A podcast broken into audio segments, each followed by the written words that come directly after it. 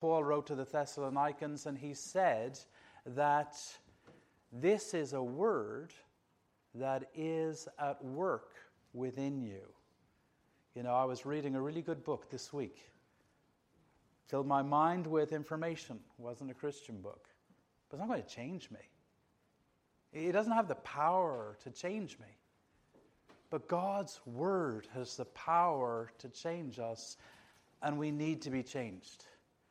And so we tremble with expectation as we open God's Word. And all my job is to do is to help you see the clarity of it and then help drive home the application, the challenge of it. And so I've put on the screen, Who Am I? Because the thing about Mark's gospel is that it centers around this question. Mark is writing that we might know who Jesus is. That's the whole purpose of the book. But he is no Agatha Christie. This is not a, a mystery book. He begins in verse 1 by telling you that this is the Son of God. He ends by telling you that this is the Son of God. And I was, I was going to take that title as well as the Christ title that comes up here, but I'm just going to take the Christ title. But as I was looking at the title Son of God in my preparation, I realized that in some ways I'd misunderstood it. It's a word rich in the Old Testament. But Mark was writing from Rome the capital of the known world at that time, and the Caesars, the emperors, referred to themselves as the Son of God. Can you imagine how subversive this book was then in the Roman world? And to have at the end of this book a Roman centurion saying, Surely this is the Son of God. Isn't that amazing? Mark, writing from Rome, showing a centurion and soldier within the Roman system, saying, No, no, no, no, no. It's not the Caesar who's the Son of God, it's the crucified Messiah. Now, during the week, I was visiting someone, and I told them that I was struggling with the sermon. Um, and uh, she said, What's it about? I said, Well, it's really about the term Christ that comes in the center of this passage. Who am I? Peter says, You're the Christ. And this person that I was talking to said, You know, I was just thinking about that very thing. She said, So often we use terms relating to Jesus without thinking about what those terms mean. And so we could almost think of Jesus Christ as if Christ was his surname, not a title.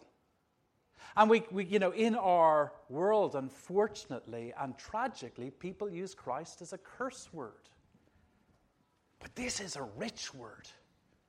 I'll give you just a, a, an idea of who it is before we look at this passage and dwell it out a little bit. But the Christ, which was Greek, same word, Messiah, in Hebrew and Aramaic, what they were speaking at the time. Christ or Messiah meant anointed one. Prophets and kings were anointed. It was a way of saying, This is God's choosing. This is God's declaration, not yours. You know, he's not being appointed by a democratic vote. Christ, the anointed one, and during that time, as the un- Old Testament unfolded, there was an expectation of a Christ figure who would be a king in the line of David who would rescue his people. And now we see that he has arrived. So, three questions, so you know where I'm going. First question Who do people say Jesus is? That's what Jesus asked the disciples. Second question Who does Peter, and Peter is responding on behalf of all the disciples, he's their spokesman, who does Peter say that Jesus is?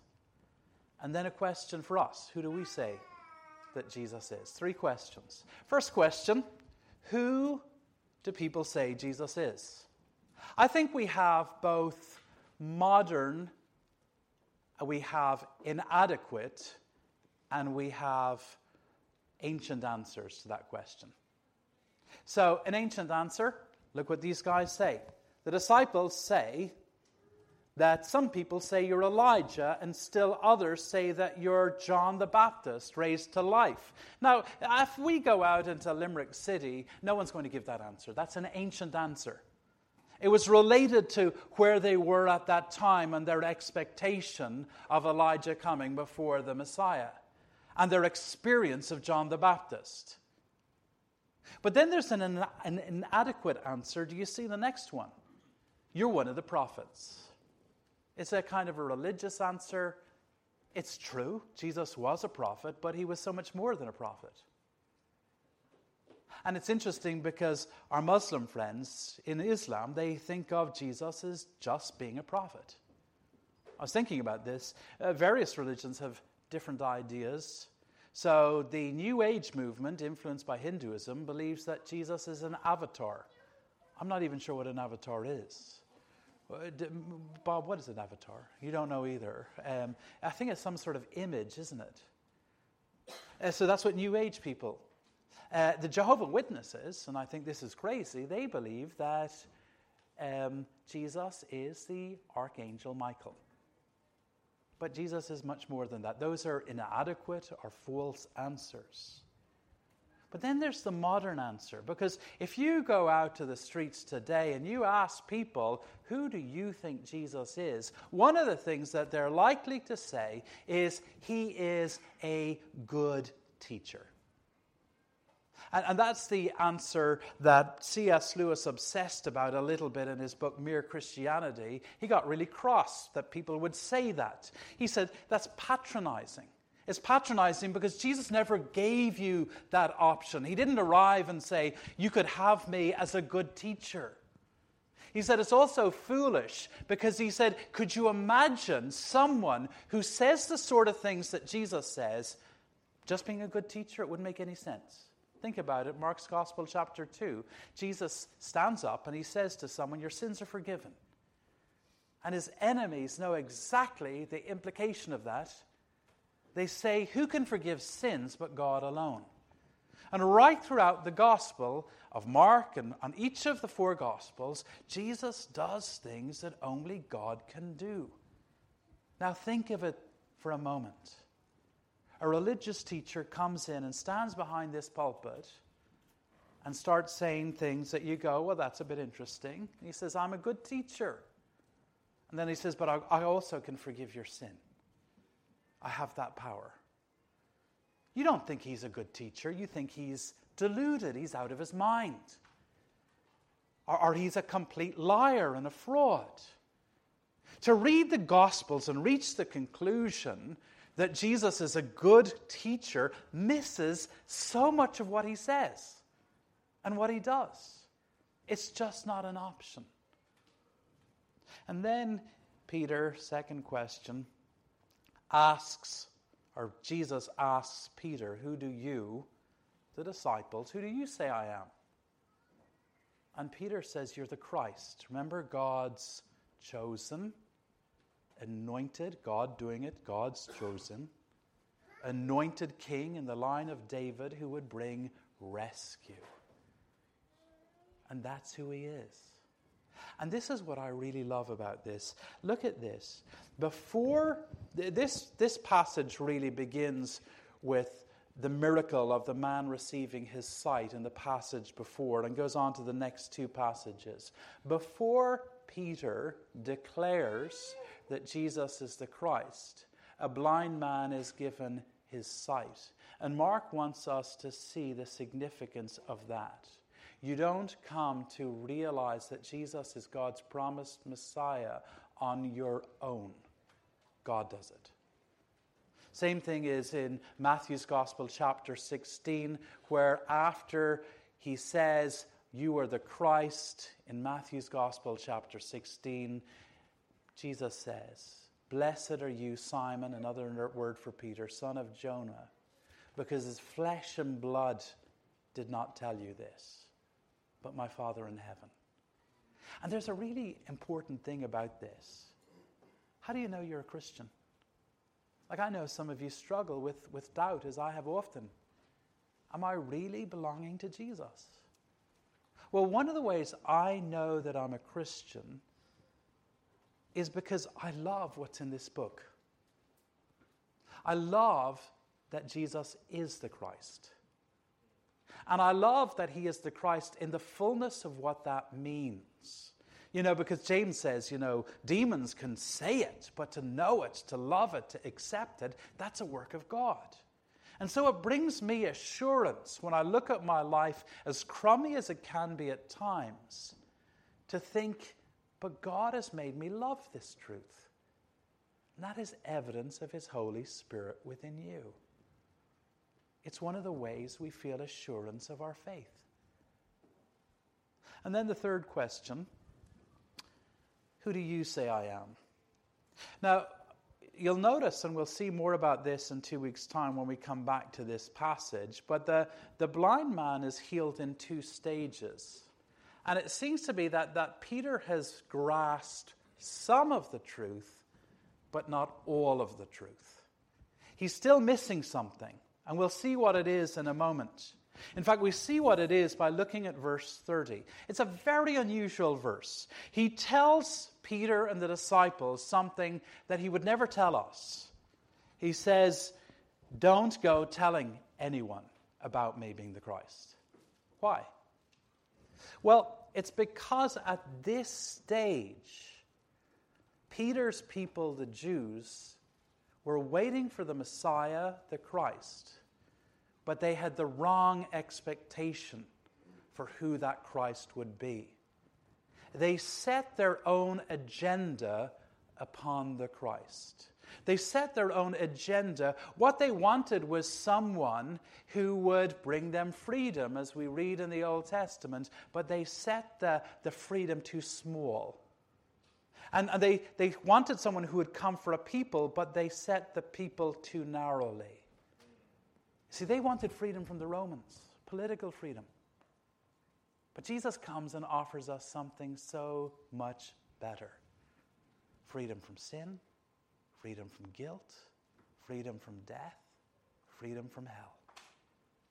You know, you can live in a tyrannical regime like the, the Christians did in the Roman Empire if you know in your heart that you're free. But you can have all the political freedom in the world, but if you're crushed by your own sense of guilt, you are not free. And Jesus comes to do something much greater than the Jews of that time had hoped for, but also much wider because they thought only in terms of their own people. But in prophecies like Isaiah, this was going to be a king who would come from people from all over the world. And, and don't we celebrate that in a multicultural congregation like this? That it wasn't kept just to one people in the ancient Near East, but that the Messiah came for a message that would spread.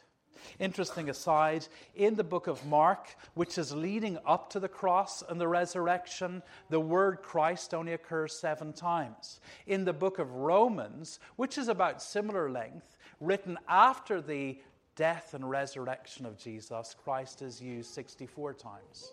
Why? Because now that Jesus has died and being raised from the dead, we can see what sort of Messiah he is. And so we can use that word, here is the Christ.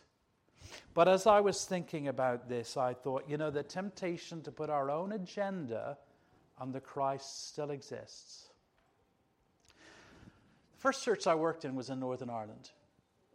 And uh, when I arrived at that church, June you can guess what, and Angela, you can guess what, what one of the things they said don't preach on money. They said don't preach on giving, right? And I say that because there are two treasurers and they're brilliant. So the people said don't talk about money. Okay, I can understand that. They didn't want to feel uncomfortable. But the other thing they said is don't preach politics. And the funny thing about that, as a southerner going to the north, was over time I realized, particularly the men, they had no problem going to meetings where politics and religion were mixed. Half of them were in the Orange Order. And if you go to the Orange Order, they'll talk about politics and religion just like that. What they were saying is don't preach your politics. And the problem is that right throughout this island, it's not long since people used to say, for God and Ulster. Are they through, through revolutions right throughout history? People have tried to bring God into the equation, and that we're doing this as a, a blood sacrifice. And Jesus comes and he says, I'm a different sort of revolutionary. I bring a different sort of freedom. I'm not a, a king who spreads his message by the sword. The freedom I bring is freedom from death, and sin, and guilt. And, then there's another type of um, way that I think we can put our agenda on Jesus. It's what we might call the progressive Jesus. I don't think that Christianity has to be either conservative or liberal. After all, the word liberal means freedom, and we're a people of freedom. We have to challenge both the right and the left when it comes to politics. But you know, there is this temptation in every culture to imagine that Jesus will always affirm our cultural values. He wouldn't be God then. And that, that comes as a challenge for us. Like sometimes you read things in this book that you wouldn't have chosen to put in this book if you were God. But we're not God. And so you shouldn't be surprised that sometimes this book jars against both the right and the left in culture. That sometimes there's things in this book that, that we have to sit under and go, that's not necessarily how I would have liked it to be, but I trust God being God, and I don't trust me by being me. One of the reformers, Martin Luther, said to one of his opponents, he says, The difference between you and me is that you stand over God's word and judge it. I sit under God's word and let it judge me. And then I suppose the last P, the last agenda that we can put to the Messiah is the prosperity God. A God who would never grow you through times of pain. Even though it clearly says that for his being his believer, there will be times where he will use pain in our life to change us. A God who people will say just wants you to be healthy and rich and have everything. And yet we know that with all those things comes danger. I came uh, across uh, in another book that I was reading this week, uh, was Psalm 106, and he was talking at one stage about how in the Old Testament the people demanded and demanded and demanded of God, and he gave them what they want, but at the expense of their own souls. You know, maybe we go with God with an agenda and we say, I want you to fit into my agenda to f- fulfill my goals. And maybe God will say to us, Look, if that's really what you want, you can have it, but you won't grow. You'll grow sometimes where you're brought to a place where you can only trust in me. After all, this is a Messiah, a Christ, who goes to a cross, we'll see in the next passage. And then in the passage after that, tells us to take up our cross.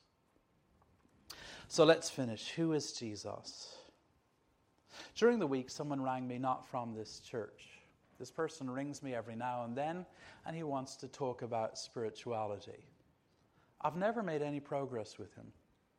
One of the reasons I've never made any progress with this man, who's a very nice man, is that he's influenced by a sort of New Age Hindu teacher who says that Jesus is just a, a good teacher. And when I say to him, No, I believe that Jesus is God the Son and the Son of God, he kicks back against that. But the other thing, too, is that this man is deeply unsatisfied with that. Like all of us, he struggles with a sense of guilt. But think about it. If Jesus is only a good teacher, what can he do for your guilt? What can he do to give you hope? A good teacher can tell you how to live, but a good teacher can't take your sin away. You need the Christ. You need the promised rescuing king from God who goes to his cross to pay for your guilt that you, the guilty one, could go free. And so I'll meet this guy again for coffee, and I, I hope something's changed. Because as long as he can only think about Jesus being a good teacher, he will never experience the freedom that God's Messiah has come to offer each of us. And then finally, I was thinking, what's the consequence of Jesus being God's promised king? I think it means that we let him set our agenda. You know, a king is someone to be respected, someone to honor, someone to be in awe of. And I'm very conscious that when I think about my daily life, often it's my agenda that takes precedence. My name that I want to make look good. But if he's my king and I am his subject, as loving as he is, as much as he is my friend, he's also one I live to please and say, Show me how to live. And so every day, remind yourself that Jesus, the compassionate, gentle Savior, is also the King who follows not our agenda, but whose agenda we seek to follow. And he's, you know, it's not a mystery what he's calling us to do. The opposite of verse 30 go tell everyone. That's what he tells us. Pray. Pray. I was thinking just over the weekend about this sermon and this service, and I felt like God said, more than anything else, what matters is that you pray in preparation for it. And sometimes I'm not very good at that. And love and forgive. Let Him set the agenda. Let's pray.